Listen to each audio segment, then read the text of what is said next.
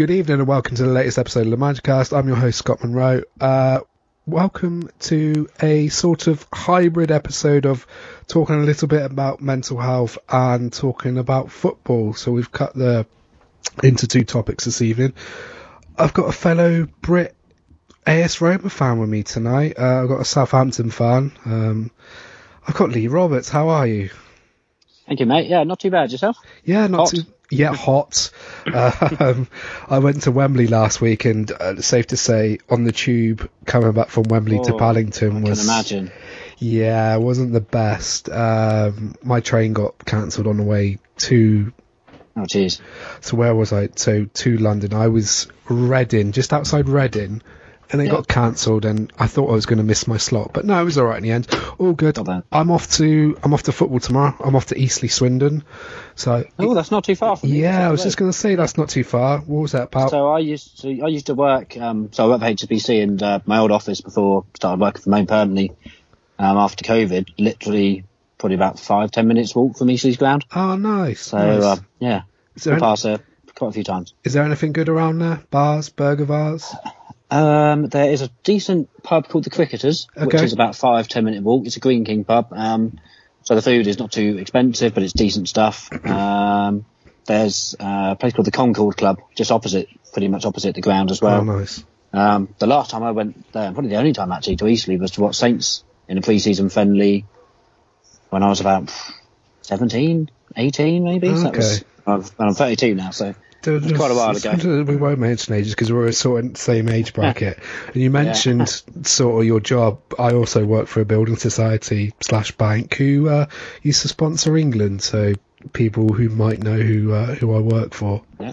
No, just not the, and their their head office is in Swindon. There it is. Yeah, yeah, yeah. I'll be in that office on Tuesday. um, I've lost my train of thought. We were talking about weather food, uh, uh, building societies, yeah, trains, all sorts. yeah, trains. It's not normally like this. Um, so you are a Roma fan, like myself, from the UK. Uh, you're also a Southampton fan, back in the Premiership. I think I've been to St Mary's once. Uh, evidently, my dad was saying that he went to the Dell as a Swindon fan to watch Southampton. I went when Southampton won 4 1 against Swindon in 10 11. I think Oxlade-Chamberlain yeah, was still the league, league one, promotion season. Yeah, yeah, uh, us, yeah. I was also there when um, you beat us one 0 and uh, Charlie, Austin, scored. Yeah. was that the season? I think that was the season you got to the playoff final. Yeah, we got beat by Millwall. Yeah, yeah. Enough, enough, enough chats about our other team. um, what made you fall in love with Roma? And uh, I know you've been to a lot of games in the past. I think it, you've gone to what is it, close to 35, 36, or am I? Yeah, the the Leicester game was the 33rd, I think. Oh, 33rd, okay. Um, yeah, so it all started. So I went to Rome um, just on a family summer holiday in the summer of 2003. And um, in the year sort of prior to that, we've been to a few places uh, Barcelona, uh, Monaco, Paris, Milan, Venice, um, sort of all over the place. My dad always used to sort of buy me a football shirt from wherever we went. Um, so I had I had a Barcelona shirt, I had a Monaco shirt, PSG, Venezia. For my sins, I had an Inter shirt too. Oh god. Um, yeah, but I just never really sort of, I don't know, nothing seemed to ever sort of click with any of those shirts or those teams or those places. Um, quite like it did when I went to Rome um, for the first time. Um, like firstly, I just so I was what 13, 14 at the time, um, and just, just totally fell in love with the city, the food, the culture, the people. Um, and then my dad did, as he always did, bought me a, um, a Roma shirt. Thankfully, it was a Roma shirt and, uh, and not the team from, uh, outside of Rome. um, did it fit? Because it was Kappa uh, back then, wasn't it? It was Kappa. So, yeah, so it was the 2002, 2003 Champions League shirts, the one with the sort of the amber, the golden, um, yeah. yellow sleeves. Skin, um, skin tight, isn't it? Skin tight, it was, yeah. yeah. You have to be an um, athlete to wear them now, basically. Absolutely, you got absolutely ripped off for it as well. Because I remember we were, I don't think it was an official store we went to, um, but it was. Bearing in mind it was like last season's shirt. I'm pretty sure we paid about 80 to 100 euros for it. They obviously, you know, could tell we were not Italians. They saw him coming completely. Um, but yeah, so we got with the shirt, and um, and yeah, just something about the shirt as well. Like you know, the you know Roma's colours, I was you know would say are, are unique. Um, you know, you get plenty of red and white striped teams, or you know, plenty of blue or you know, black and white stripes and, and all that sort of thing. But I think you'd be hard pushed to find another team that play in Roma's colours. In fact, I don't think you would because colours are unique to the city of Rome. Um, you know, the purple, the purple, red, and the golden sort of yellow amber colours. And um, so yes, then I got home um, from that holiday, um, and uh, then just sort of started researching Rome a little bit more. And then one Saturday night, um, so this was back when Serie A was on Eurosport, so after Channel Four had had it. Those were the And, days. uh, Those were the days. James James Richardson um, was still the host on Eurosport, and uh, just flicking through my um, channels in my bunk bed as a kid one Saturday night, and um, uh, Roma were playing Juventus away at the start of the 2003-2004 season, um, and it was absolute thrilling game, uh, 2-2 draw. Um, so uh, Cristian Chivu, who just signed that sum of Mayax, equalised with a free kick in the first half, um, sort of top corner free kick. Uh, it may have been bottom corner, bottom corner free kick, uh, which is one of his sort of trademarks. Um, and then uh, Jonathan Zebina equalised in for us in, on the 87th minute. Um, and then Totti actually went through on goal in injury time and could have won it for us. since it was the third game of the season. Could have won it for us, but um, Buffon saved uh, saved one on one. Um, it was just an absolute uh, brilliant game, and um, I think unless you sort of do, you know, take a uh, you know, make a point of watching Italian football, you know, being a Brit and especially like a kid and stuff, like, you, you know, you just fed the Premier League, um, you know, on a spoon. Um, and you also fed the stereotype of other leagues, you know, so Serie A, you know, is the obvious one that people still now, even now, you know, roll out, um, you know, defensive, boring, etc. And, uh, I was just like, well, this game was anything but boring and defensive, you know.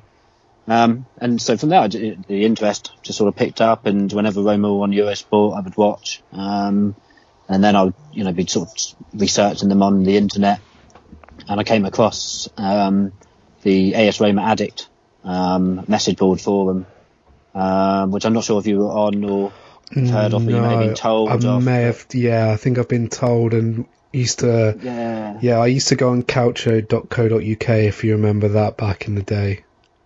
Yeah, so so so the Roma Addict forum was sort of run by two Canadian um, Roma fans, and there were Roma fans on there from all over the world, um, America, UK, um, uh, uh, sort of all over. And um, so I found that and just like, got chatting to Roma fans.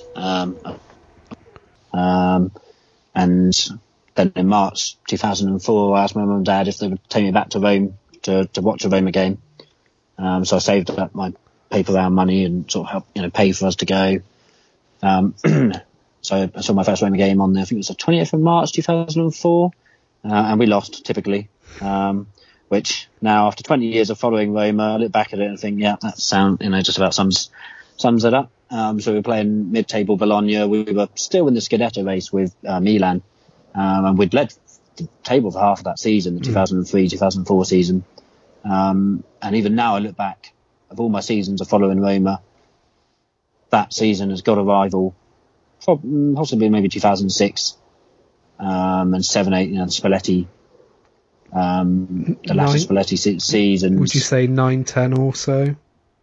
Um, so 9-10, I wouldn't say that the football that Roma played was anywhere near the quality of 03-04 or 06-07 or 07-08, um, or even 13-14 under Garcia. Oh, God, yeah. Um, Garcia's first season. That's one of my, probably my favourite season as a Roma fan in the, um, in, in the 20 years or so that I've been. Um, but yeah, so we went over and, and watched Roma lose to mid-table Bologna, which pretty much all but ended our, um, our, our title hopes for another season. Um, and then yeah, just grew from there. And um, since then, so that was my first game. The Leicester game was my thirty third, um, uh, and that was a it was, well, it was eventful getting tickets, eventful being there. And um, if you've seen the pictures of my ankle, I did, yes. post, post the game, um, yeah, and getting home was uh, was interesting from that one. Um, but it was just amazing to be there. I don't think I've ever experienced um, an atmosphere in a stadium, in a football stadium like, and I've done my fair share of um, you know, I mean, just in terms of Roma, five derbies, a couple of Juve games, uh, Inter Milan, um, and what have you. But the stadium was just full, like an hour, hour and a half before kickoff. Everybody singing, flags, you know, flags waving, and um, it's that as well that got me into it. Just seeing, you know, images and videos of you know the Roma fans, um, you know, on the internet, even at an early age, just looking at and watching that that sort of thing, like just thinking that doesn't really happen here in the UK um, at all, like anymore. I mean, yeah, and now even bear in mind this was say nearly um, 18, 19 years ago. Especially like, even more now, than the atmosphere, you know, in English stadiums even more sterile. Um, you know, and go into Rome and you know, or just Italy, you know, in general, or even even Southern Europe, I would say, in, in you know, general and Eastern Europe for to watch football is just a completely different experience. And to anybody who hasn't done it, I always say, like, you know, just try and go out to a game. You know, it's just, you know, the, the passion. The, you know, actually, I'll tell you a story. So I took out, took one of my best friends out in um, to a game in I think it was about 2012. It was Lewis. It was the sole Luis Enrique season. We played um, played Novara, and the Olimpico was about half full, 30, 35,000 they were bottom of the table, and Roma were sort of we were hanging around in about sixth place. Um, and and yeah, I said to my friend, um, who's a fellow Saints fan, uh, I said to him, I said, honestly, this like you think this atmosphere that you experience won't be like anything you've um, experienced back home and stuff. And he was like, Nah, it's not going to be as good as you know at home, you know English atmospheres and stuff. I said, you just wait and see. And um, I say, even though it was a game of possibly not, you know, not many Roma fans will be able to even remember. We won 5-2. Um, Lamela scored a couple, I think. And, uh, and he come out the ground, he was just like, so, you know, F me. That was, that was, um, that was incredible start, uh, amazing. Um, like, so you're absolutely right. And, uh, he, and he got hooked. As do, you know, other friends I've taken, um, you know, during the time I've been a Roma fan, they just get, I mean, they're just absolutely stunned by the, the level of passion of the, you know, the Roma fans in, in, in particular. Um, so yeah, so there's a combination of things really as to what started the journey and what has helped continue it. And it's, um, I will see. apart, apart from my kids and like my family and stuff, like Roma is probably the most important and best thing to have ever happened to me in my life. And I don't understate that in any way because without them, I wouldn't be able to speak a foreign language, which is probably one of my proudest personal achievements to date. Um, and I wouldn't have experienced, you know, all the trips and everything and the memories and stuff that I have, and I wouldn't have met um, all the great people, you know, that I have, and you know, and talked to the great people that I have, including yourself, um, you know, and, and, made so many friends through it. Um, you know, I've met some really genuinely like brilliant um, friends in Rome who I consider some of my, just my best friends in general life. Now I talk to them, um, albeit you know sometimes by message or um, at times calls more than I'd speak to friends. You know, five minutes down the road from me, mm. to be hmm. honest. Um, so, so yeah. You mentioned about the atmosphere in the ground. Yeah. Is it, it, for me? As soon as you hear the club anthem, mm. it's the hairs on your back of your neck stand up. And I do, and that's where it starts for me when I go. I'm hoping to go in August yeah. for, either for the Cremonese game or the Monza game. But when I went to, I've done two Champions League games. I've only done, I think I've done ten. Um, so I've done a Juve, I've done Genoa twice, including someone's last game. Um, in 2017, mm. uh, I've done Bologna when Salah scored a hat trick. Uh, yeah. I've done a Real Madrid when Ronaldo and Lucas Vázquez scored. Um, done the Cesca game my first game was against Juve in 2014, and I actually got lost coming out of the ground trying to get a taxi to where I was staying. But now I always yeah. aim to stay closer to the Olimpico, and like because yeah. it's quite nice walking distance. It's only about 10, 15 minute walk, but you get to see some lovely sights yeah, around there. But yeah, as soon as you hear the club anthem and you hear everything afterwards, you're thinking, yeah, it's a different atmosphere and a different culture. Do you feel the same way? Mm definitely for sure. And have you been um, sort of post COVID yet? Or, no, the last no. game I went to was in Rome. Was Empoli. Awful Monday night weather. Roma won two one, and Florenzi got sent off.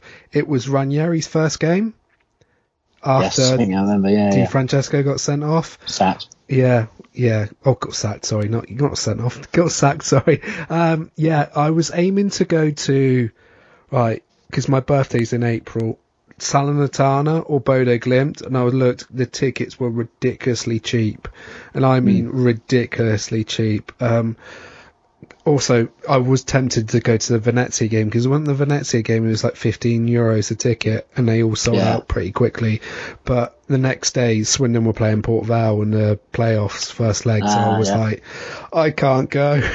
so I'm hoping to go in So, um, August. yeah, So one thing that um, I think it was Mourinho that influenced it and told the club that he wanted it was um, that so prior to him arriving, the, the club anthem for many years now has always been played before the Serie Yes. A anthem when the players were on the pitch. So I mean, when I first started following Roma, like the, the anthem was always the last thing that you would hear. Mm. Um, you know, before the game started, you know, it would always come after any sort of Serie A anthem. Well, I mean, there wasn't even one back in those days.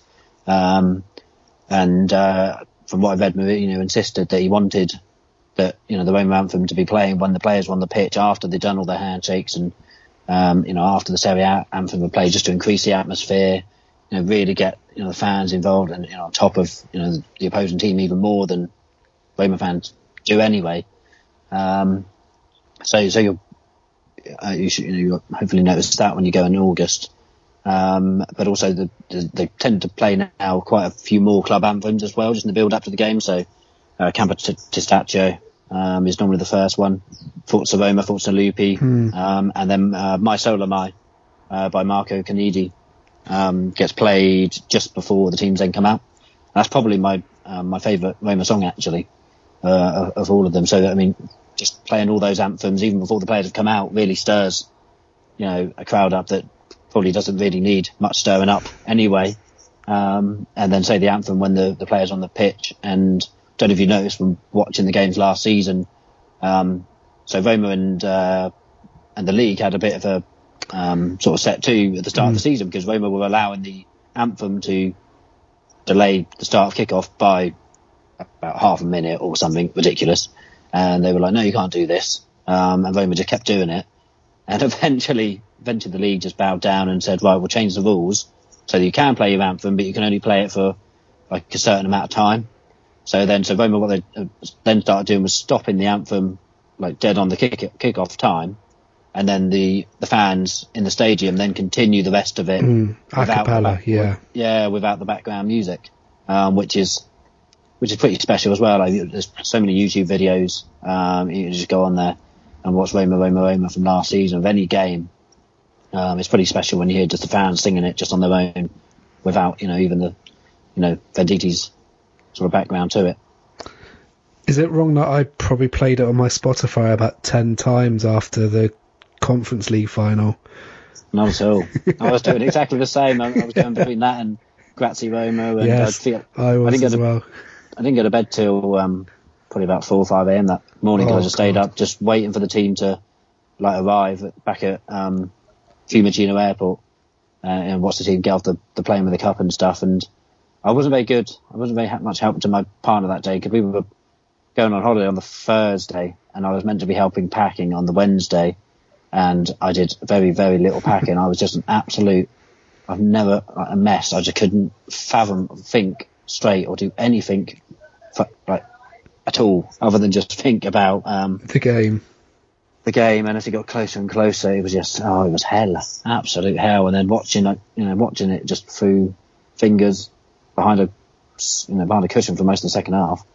Um, but I think you know all of us were like that because we just, you know, we've been starved of success for so long, um, and uh, you know we thought finally we've, especially with you know Mourinho arriving, Mourinho being there, you know, you think right if he can't do it, if he can't make this club win something, then you know who the hell can, Yeah, sort of thing. agreed. Um, and I, I, you know, I really believe it's just a start um, as well for for Roma, not just under Mourinho, but with um, you know with the current ownership, the Friedkins. I think they are really, really serious about to, you know taking Roma to the to the next level. It's easy to to talk and to speak and to say that you know that's what you're going to do. You know, Pallotta probably said it countless times, but you know, was never really sort of serious about it. And, you know, in terms of the pitch, he definitely saw it more of a business, and it was right. We're gonna have to, you know, we sell um, our best players and then try and reconstruct the team, and, and it worked for a little bit, and then and didn't. But you know, the Friedkins, I don't think. And I've, I've said, I said, and I said, this is my answer to anybody who is getting like sort of jittery, oh, because the market's not transfer market's not going in the direction we want. Oh, we haven't signed, you know, all the players that we want yet. I just say like, and they start doubting the vegans or Tiago. Um, my response to that is, I don't think Mourinho would ever come to Roma had he not been given significant guarantees and significant sort of backing from the vegans in, with regards to the transfer market. He just simply wouldn't have come. Agreed. Um, and so that, and that's that's where my confidence comes, you know, for the future is that, um, you know, obviously Mourinho won't be here forever, and whoever comes in sort of after him, I do, you know, I believe that, you know, Mourinho will get backed and supported, um, you know, by them and, and, and a future manager as long as they're sort of in charge and you know the new stadium news is positive. Um, I won't you know, hold my breath um, until I actually see some some bricks Yeah. going in the ground after the you know after the debacle of Tour Vale. yeah. Um, but you know it looks and I mean thankfully it seems like they're dealing with a much more competent city council administration in Rome uh, now since since the um, the local elections last year. So fingers crossed. yeah. I, gets sorted and yeah. I saw your tweet about it last. Was it last week? Sixty thousand would be ideal. Do not want 40, 45 or just above, uh, just slightly above that because this city and Roma needs a stadium that big to hold. Yeah, what- for what sure. they yeah. need so to there go was, there forward. Some, so there was some talk that it would be 40, 45, so around about the similar size of Juve Stadium. But you know, you see the attendances last season, you see how many season tickets have been sold this season, thirty six thousand. Um, and you know, for a big game like a semi-final, European semi-final, or you know, derby, or um, you know, if we were going, you know, if we were in a proper hunt for the Scudetto, it'd be sold out up to 65, 75, and 70,000, just like the Olimpico. Um, but when those plans, when the initial statement, you know, that statement would come out from Roma and the City Council last um, week, uh, I think it was Barardi, um, Roma said that the stadium won't be any smaller than the Olimpico. So, um, so it sounds like they're, I think their plan is sort of 60, 65,000. yeah. So, yeah. I will ask. I will ask two questions, and this is going into Roma of last season and Roma of this season. What was your thoughts on Jose Jose's Romas this season, and what are you thinking about for this season, and maybe a particular player that is supposed to be rumored to join in the club, who we were talking about pre-pod? Um, so I think whenever you know somebody like Mourinho comes to your club, the fans are, uh, and not just the fans, but you know the media and you know, radios and everybody in Roma just instantly expecting, um, you know, success and has to be fighting for the title and stuff. And to be fair, he delivered success in his first season.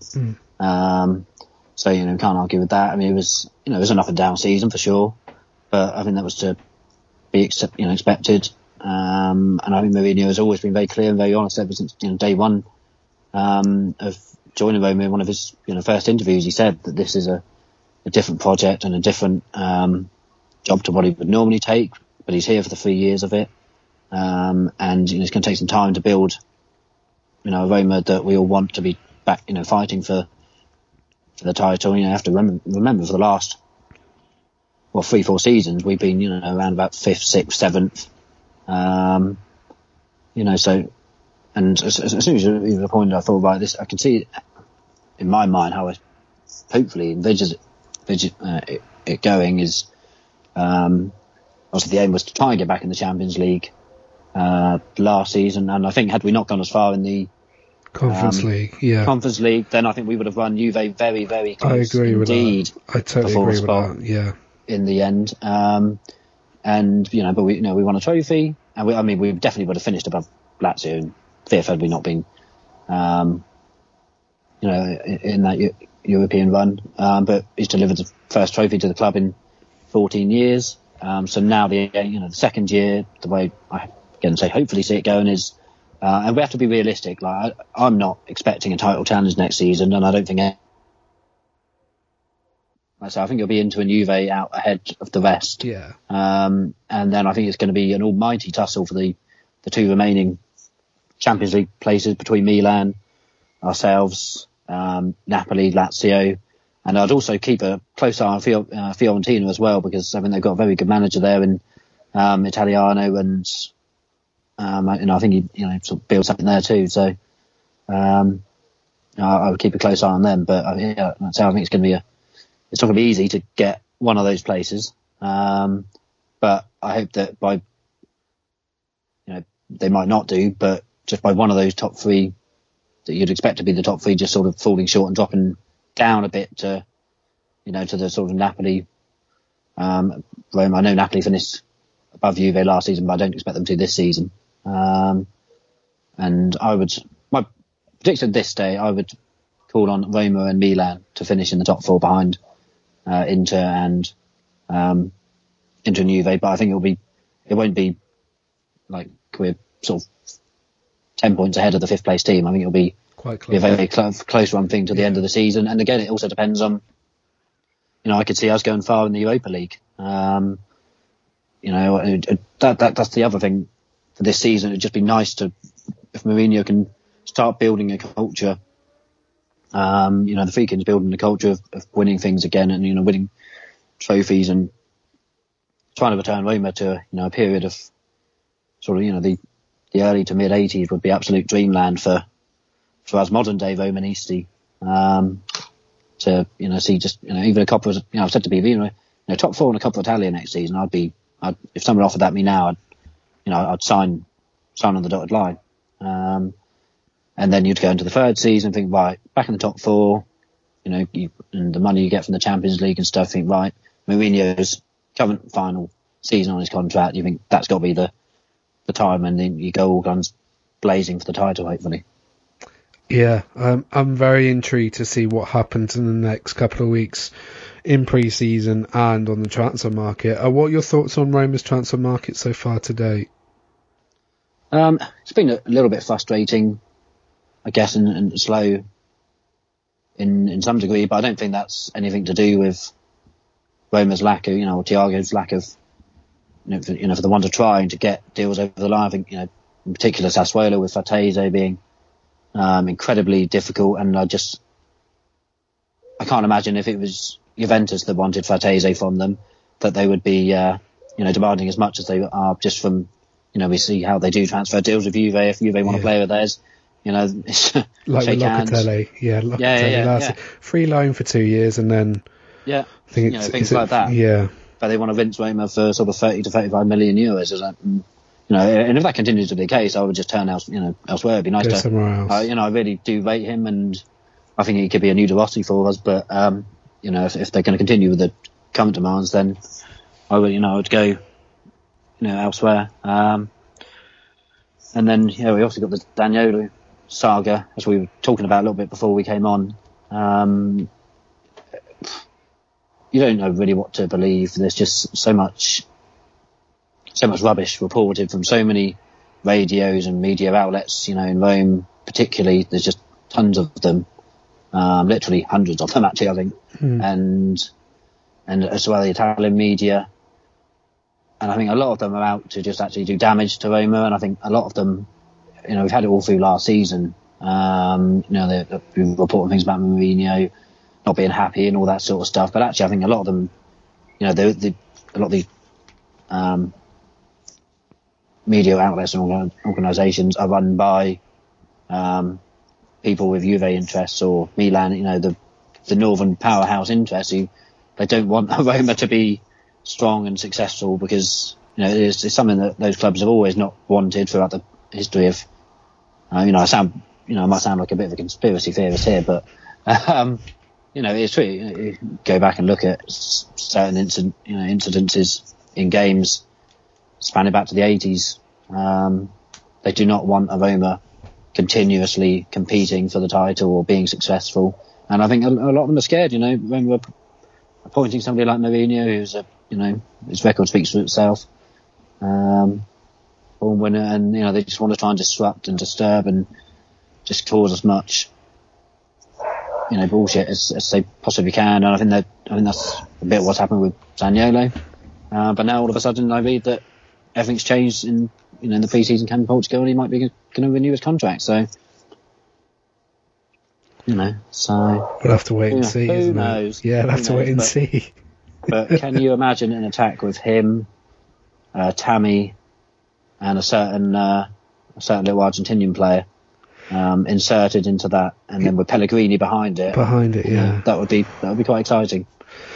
Would you set up in that three four two one? And would you push, or not push? Would you bring back Pellegrini a little bit deeper to play with Matic or Cristante Um, going forward, or is it just it's just chaos?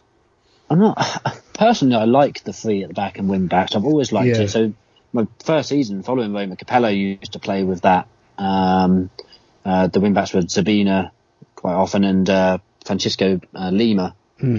on the other side, and um, and I think we've got the players to play that. Like um, you know, Karsdorp is naturally attacking. Uh, Zalewski, who I can see playing further forward in Yeah, I agree in, with in that. his future years. Yeah, he plays a Um, number ten or as a left winger or left like left forward.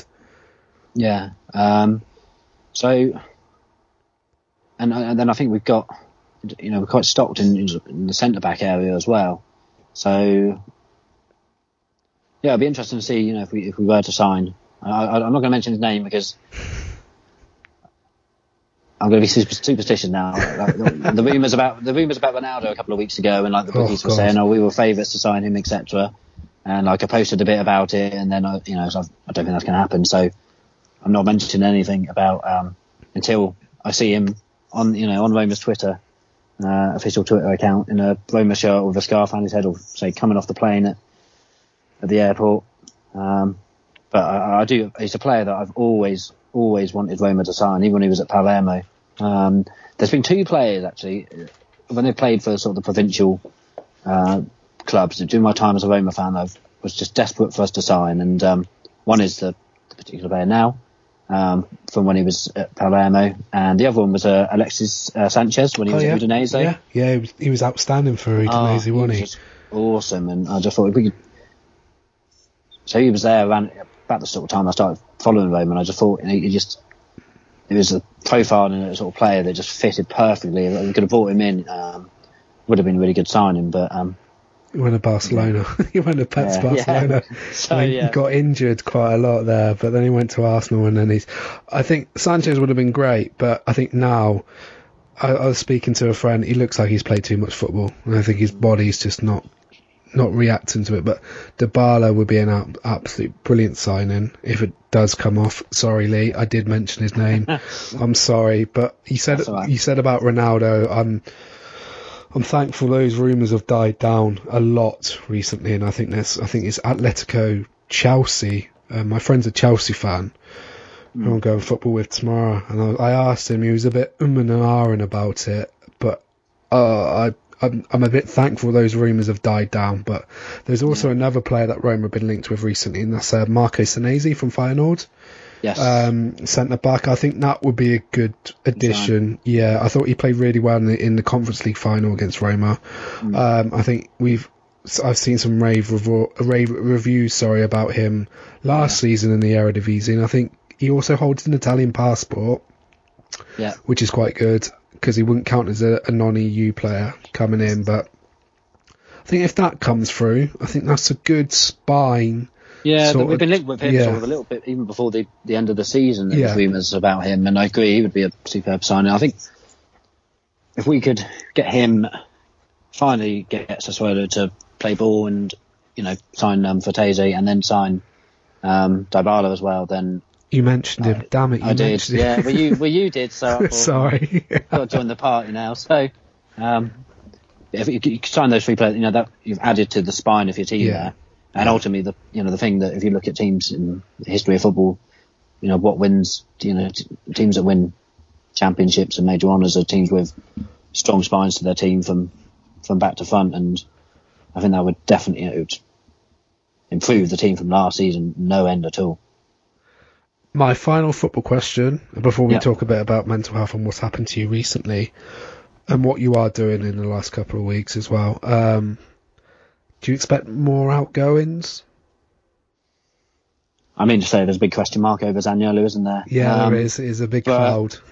But apart from him, I wouldn't have thought so. I think we'll have a bit of an issue with Tammy next summer because Chelsea can activate, that yeah. clause that he's got in his contract to buy him back.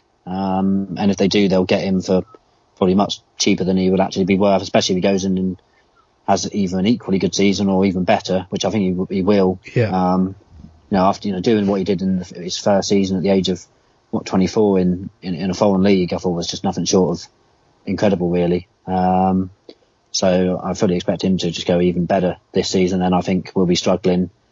Um, I mean, but we just have to keep our fingers crossed that Chelsea come next summer they're you know well stocked in attack and they don't need anybody. Because if they don't, then hopefully we can try and cling on to him. Um, but um, yeah, so I wouldn't have. I, I can't think of anybody else. You thought like. VR or Diawara? Oh, so for sure, yeah, we need to get rid of, um, you know, get rid of them. And Tiago's done Perez, Yeah. Tiago's done a pretty decent job sort of last year, and um, in January trying to trying to offload the the players that you know Mourinho obviously deems Surplus. surplus to yeah. requirements. Who are some of them are on pretty decent wages as well. It'd free up a, a lot of money for, um, you know, for signing others. Um, but yeah, but the big one, obviously, so the big question mark in the cloud, and I expect it will hang over until until the end of August. Will be um, will be Nicola.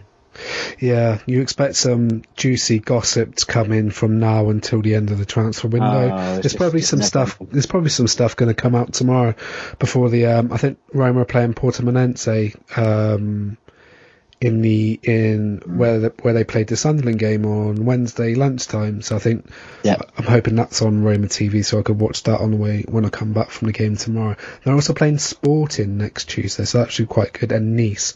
Nice, Um, yeah.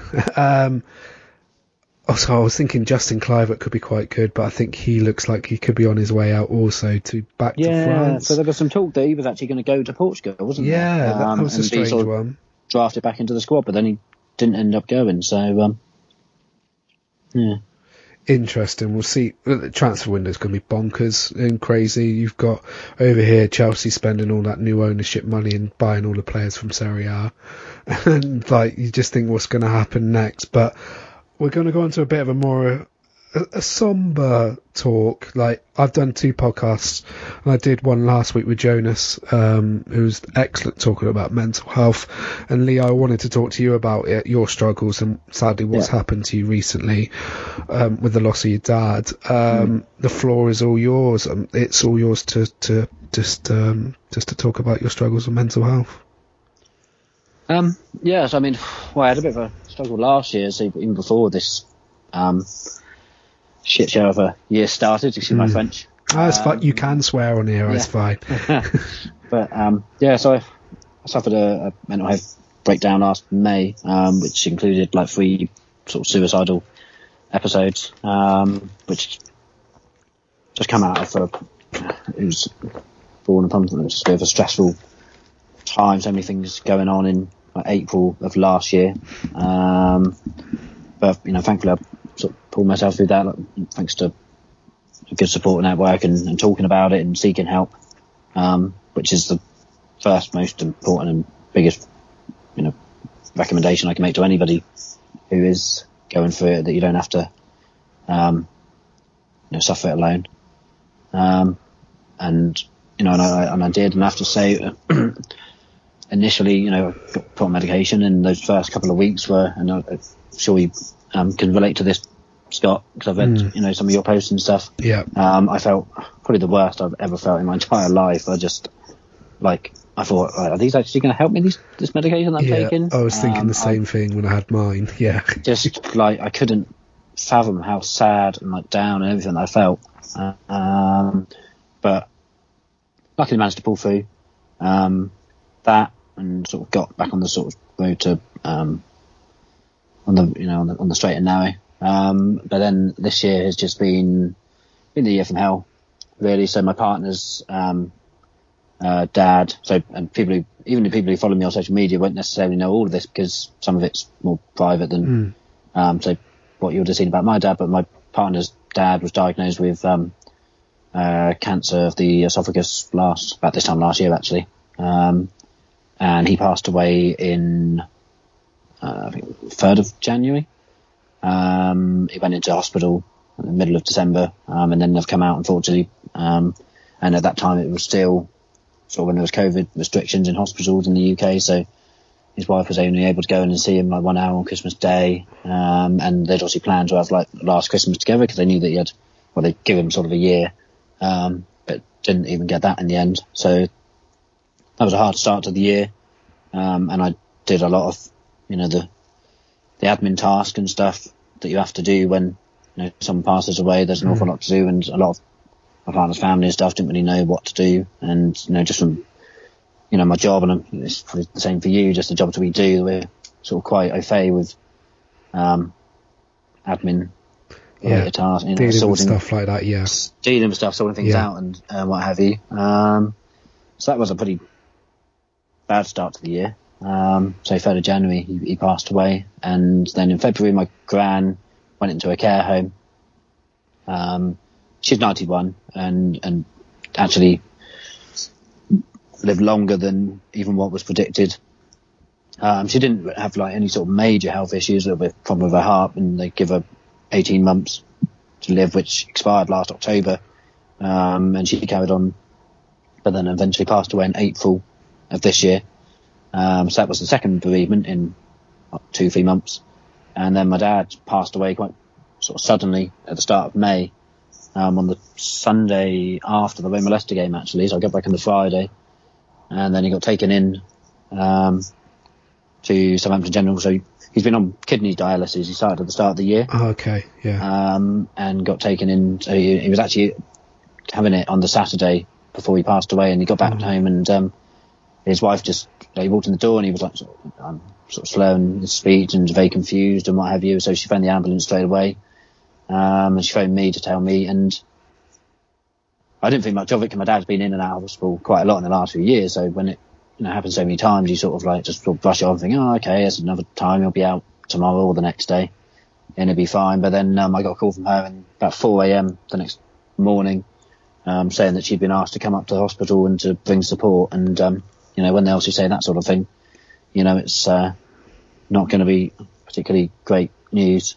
Um, and then he, so he passed away that evening. Um, so that became a third, third family bereavement in five months, which has, you know, obviously been incredibly difficult to um, to deal with, and and then I had to go through the whole, you know, arranging his funeral process and sorting out all of his stuff, just as I'd done for my partners, only what four or five months before.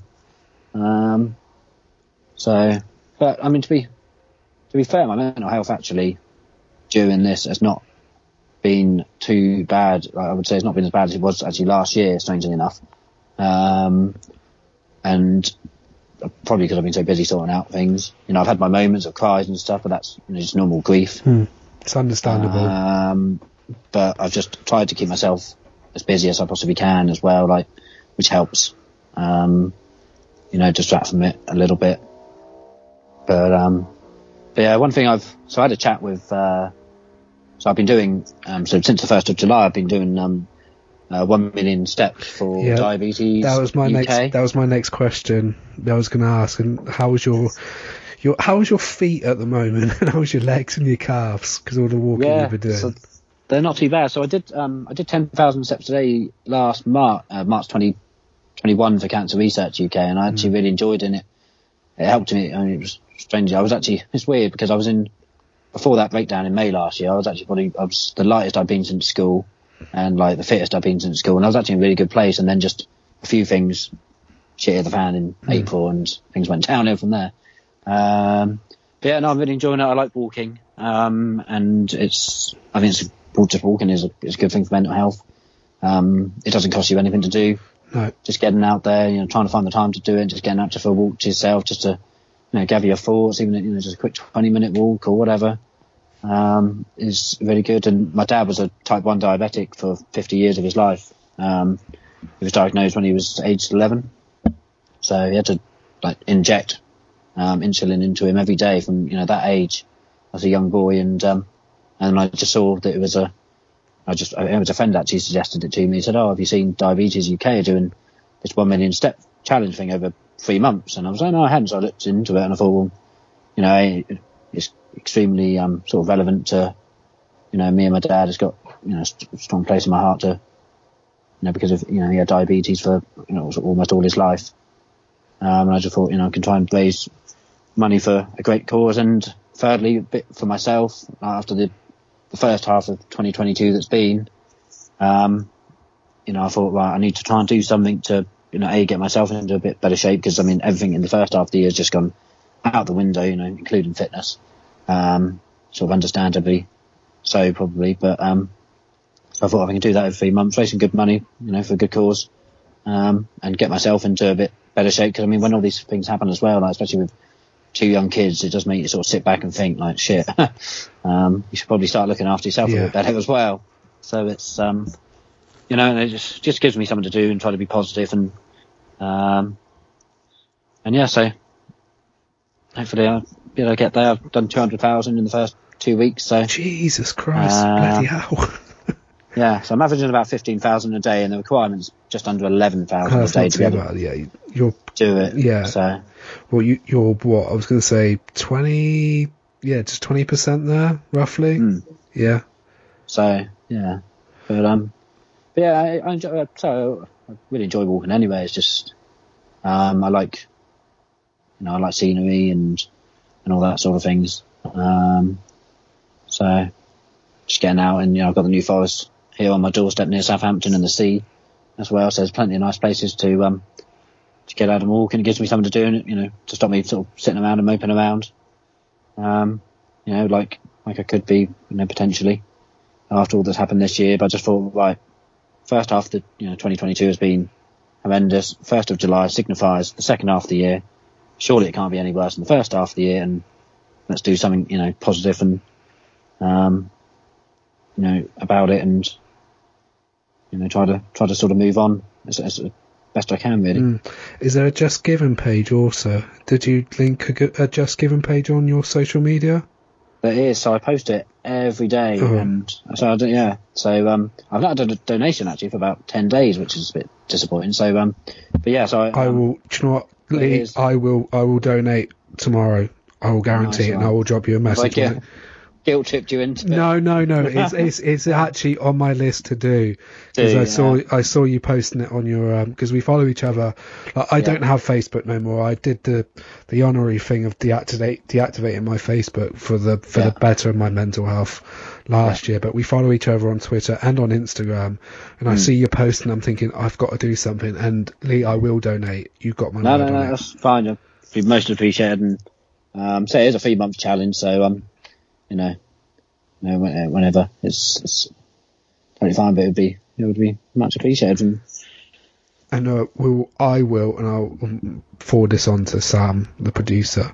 Um, we will link the uh, description into into the description of our podcast, which will probably be Awesome. released tomorrow. Um, one of my final questions, is Lee, is how are you holding up, and how is everything with you at the moment? After, I'm sorry to say this, the absolute shit show that you you said of the first Yeah. year of the first half of the year in 2022, because I'm sorry to hear about your losses. It's it's Mm. I wouldn't begrudge anything that if you just felt like absolutely just going to the wall. But how are you holding up at the Mm. moment?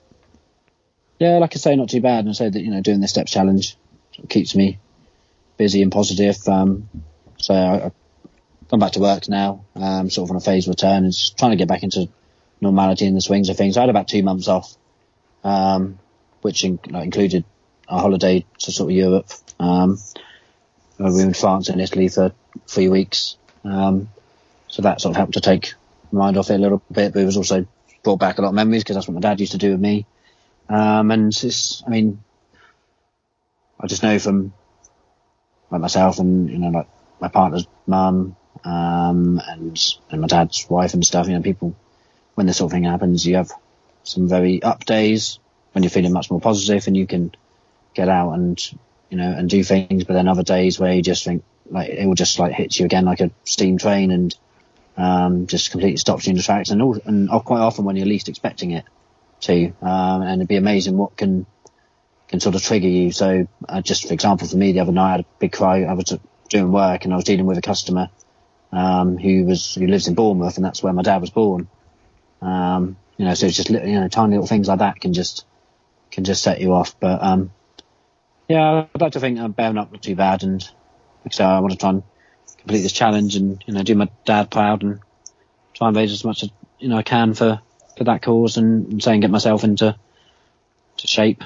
Um, because of on the mental health aspect um, of it, I, I tend to, I've, I've definitely found, particularly in sort of my early 30s, late 20s, I started to struggle a lot in the um, like in the autumn, winter. when it gets colder and it gets gets dark, dark at like four dark o'clock. and the Yeah, dull and the greyness and the lack of sun. So like, I mean, I don't know about a lot of people are moaning about how hot it is, but I'm absolutely loving the weather we're having in the UK at the moment. Um, to the extent that I'm actually sit out, sit out in the garden on my laptop and work. Um, so, um, so yeah, but like, so this challenge ends at the end of September. So when I get to the end of September and I'm in a good mental play, you know, place, having done this challenge for three months, um, not just the steps, but also you know, go, getting back, going to the gym, things like that.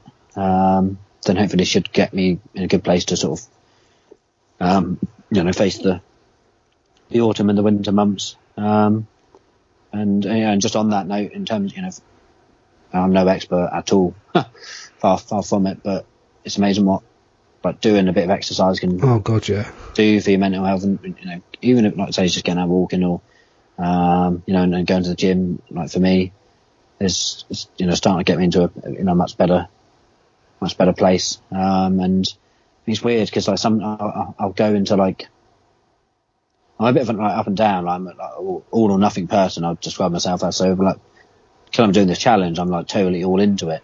So um, um, you know, I'm a bit worried as to what might happen when it gets to October when it all finishes. I've got to then find, try and find something else to do to keep me going rather than just getting back into that rut then of not doing things, not doing the exercise and stuff. And, you know, sometimes, uh, you know, I'll sit there and I've had it plenty of time doing, especially during the last two, three years during COVID, like I've sat there, I just want to get out of the rut.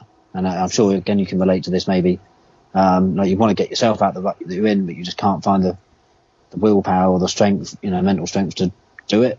Like you know, and you like you know that it's good for you, but you just can't get you know find the urge. If that makes sense. Yeah, Um, yeah. You you know. feel you feel like you just cannot be bothered to do anything. Mm. You just rather just like. For me, it was just stay in bed and watch TV during yeah. six weeks where I wasn't working because I had my 12 week letter because I'm asthmatic and then I just lost everything. But Mm. yeah, thankfully, Touchwood, that feels like a different lifetime ago. Yeah. It's weird, isn't it? That I was speaking to Jonas about this last week. Just that that feeling of just feeling like that when you're feeling low, but then you come out it the other side, and hopefully Lee, like in the next couple of months, it just gets a little bit better. And I am sending positive vibes to you to let's say, Thank you, mate. yeah, because Mm. what you've been through the last six months, I. It, that is disgusting. It's quite horrible, and just two, like three bereavements. Two, it's just it's not it's not good. It's like you fear for like your mental health and Mm. your struggles there, but it sounds like you are doing very well. At times, you do have a struggle, which is very understandable. But I'm sending positive vibes, and hopefully, in the, the next couple of months, everything is turning out okay. Yes. Fingers crossed. Cheers, mate. We do ha- we do have football as well to come into that. Uh, what I Yeah. found with football that helped me quite a lot, like the last 10 or 11 months, and also during lockdown. But I would imagine that football has been, and cricket, as you're a bit Yeah. of a cricket nuffy like me, it's a good distraction to go through what you're going through in your personal life. Yeah, for sure. Definitely. You know, that keeps me keeps me busy watching the crickets in the summer and then when the football starts and um I'm always really excited when the Roma fixtures do come out because it means start planning trips for, you know, the, the following season. So um so I'm hoping to go out possibly in the autumn. Um and then I want to go to the San Siro next season. I'm determined to get there for a Roma game before they do potentially um, you know, knock it down and the, the Milan club to move to a new stadium. Um and then maybe a few more trips of in the spring and you know see see what's going on at the end of the season if we're in another you know going into the latter stages in Europe or whatever. But um yeah, so that's again things to look. It's important to have things to look forward to in life, which are, I mean, was a struggle for a lot of people during COVID because it you know there was no um, nothing to look forward to for a long, a long, long period Com- during that. Completely. Hopefully, Lee, we might see each other at a Roma game, I was just about to say exactly the same thing. Yeah. or maybe Um, if uh, if our two clubs get linked together in a cup game, or uh, maybe an FA Cup or a League Cup game in the in the next. Uh, well, because the League Cup starts in August or the Hmm. FA Cup in January, we might see each other. We might see each other at the County Ground or at St Mary's. Sure, I've been to the county ground a couple of times with Saints, and I don't have a very good record at all. um, but yeah, no, that'd be great. I mean, like I touched on when I was talking about my you know, time as a Roma fan, I've sort of met or, or just you know become friends. Not even you know, I've met a lot of people sort of in person now, but there are still so many Roma fans that I've known for years and years um, from following this football, you know this club that I've not even met. Um, and um, you know, there's still loads of them I would like to meet in person. Um, you know, so you know, definitely include yourself in that. So, um, I say if either our clubs do, our English clubs meet, were to meet this season, um, or say hopefully maybe in Rome, if um, you know you've got a few trips planned yourself maybe this season, um, yeah, then we can uh, hook up and have a beer in Rome. I might see you there. That'd be good. N- Now, might see that. Lee, it's been an absolute pleasure. I did say half an hour. We've gone almost, I think we've gone over an hour, um, over three recordings because our Skype has crashed a couple of times. um, Lee, thank you very much. It's been an absolute pleasure. And hopefully we'll have you on again soon. Um, if you want to plug your socials, the floor is all yours. Uh, oh, I can't. I, you've put me on the spot now. I Oh. can't actually remember off the top of my head of. Uh, Sorry, sorry, sorry. Can I open them up whilst, um, yeah, I can. Um, Skype might die on us again, but, um, so my Twitter is at, uh, capital L and then, uh, so Lee underscore R 1989. And my Insta is, hmm, what is my Insta? Uh, Lee underscore R 89. So that's where I do most of my social media business, probably actually fails on Instagram. Um, so yeah, so if any Roma fans are listening to this do want to follow me, then and you can put up with all of my nonsense that I post on my um on my um my stories most days, then um feel free. Lee, you'll probably you'll, you'll probably meet me after about. No. it's, it's all cool. It's cool. it's we might do that for Mourinho fans if they start pushing the the limit again, but that's that's a story for a different day. Day. Yeah. Oh, sorry, I just knocked my microphone. Uh, guys, you can follow us at lamagicast.com. You can find all of our previous episodes on the website, and you can find find follow us. Sorry, at at lamagicast on social media. You can follow me at, Scott underscore Monroe. where I'm pretty much like Lee. I just talk shit sometimes if it's about Swindon, football, cricket, food. Um, I just feel that when the football season's over, I just tend to take a break off social media for a little bit. I'd take days off and just don't bother posting. But no, football season's almost upon us. Uh, we'll probably get more active on that. Uh, you can find us also on uh, all podcast platforms, so your SoundCloud, Podbean, TuneIn, Spotify, Apple Podcasts, etc., etc., etc. We'll probably have another episode up next week or at one point next week, either earlier in the week or later in the week, to discuss transfer dealings and maybe some friendly talk. Lee, once again, absolute pleasure on Friday night to have you on, just talking football and t- talking about a subject which I've talked about the last couple of weeks that I think is gaining more traction in 2022 in mental health, and um, I advocate or more- Definitely. I advocate you being very, very brave and coming on here and discussing your, your problems and what's going on in the past six months with your personal life. And I can I commend you for doing it. And this it it's a lot of bravery just talking about mental health because I think with us men, and when we hit a certain age, we bottle it up and it's quite hard to talk about. But I think Mm. what we've done in the last couple of years and be more brave about it on social media and into our families and to our friends, it's it's amazing to see the outpour of like emotion and support that we get. Yeah, for sure. I couldn't have said it any better myself, mate. Try to end it on a good mood. Yeah. But- no, thank you for having me on. It's No, been um, great, and thank you for the invite. I've um, really enjoyed it. I really, well, I could sit here and talk about Roma for hours upon hours. Um, if you know, the time allowed. No But, uh, worries.